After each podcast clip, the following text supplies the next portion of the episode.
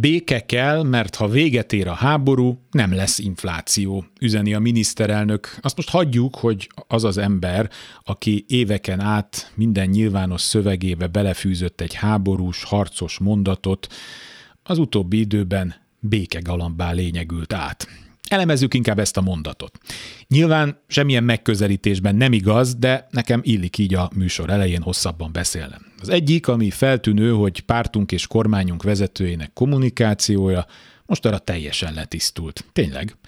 Nem, hogy pár mondatos iránymutatások vannak, egy mondatok maradtak, azok sem túl bonyolultak. Működik? Működik. Nézzük az inflációt. Azzal a mondattal már közelebb járnánk a valósághoz, bár ez sem lenne árnyalt, ha azt mondaná, ha nincs Covid, nincs ekkora infláció. A Covid dulta szét az ellátási láncokat, az okozott áruhiányt, az lökte a mélybe a keresletet, majd lecsendesedésével azt pörgette fel újra olyan tempóban, hogy a kínálat nem tudta követni.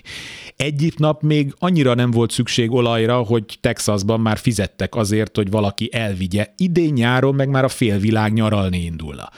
Amerikában több ezer milliárd dollárt adtak az embereknek, ami aztán vagy a tőzsdére került, vagy elköltötték, még tovább fűtve a keresletet, de Európa szerencsésebb felén is sok pénz maradt a népnél, amit az önkényes bezárásuk alatt nem költhettek el.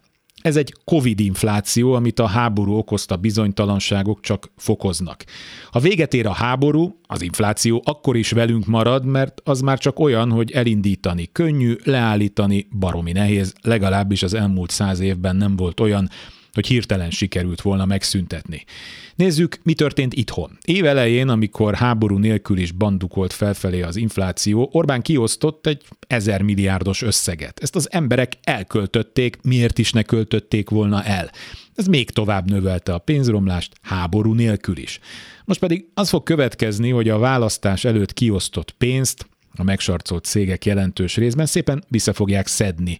Drágább szolgáltatásokon keresztül, ami persze szintén az inflációt növeli. Tehát végül mégis inkább meg kellett volna spórolnom ezt a sok szöveget, inflálódik a mondani valóm, és csak annyit írnom, követve a miniszterelnök tökéletesre csiszolt egyszerű kommunikációs módszerét, Orbán Viktor hazudik. Kárpát Iván vagyok, ez az Esti Gyors, a hírek után kezdünk.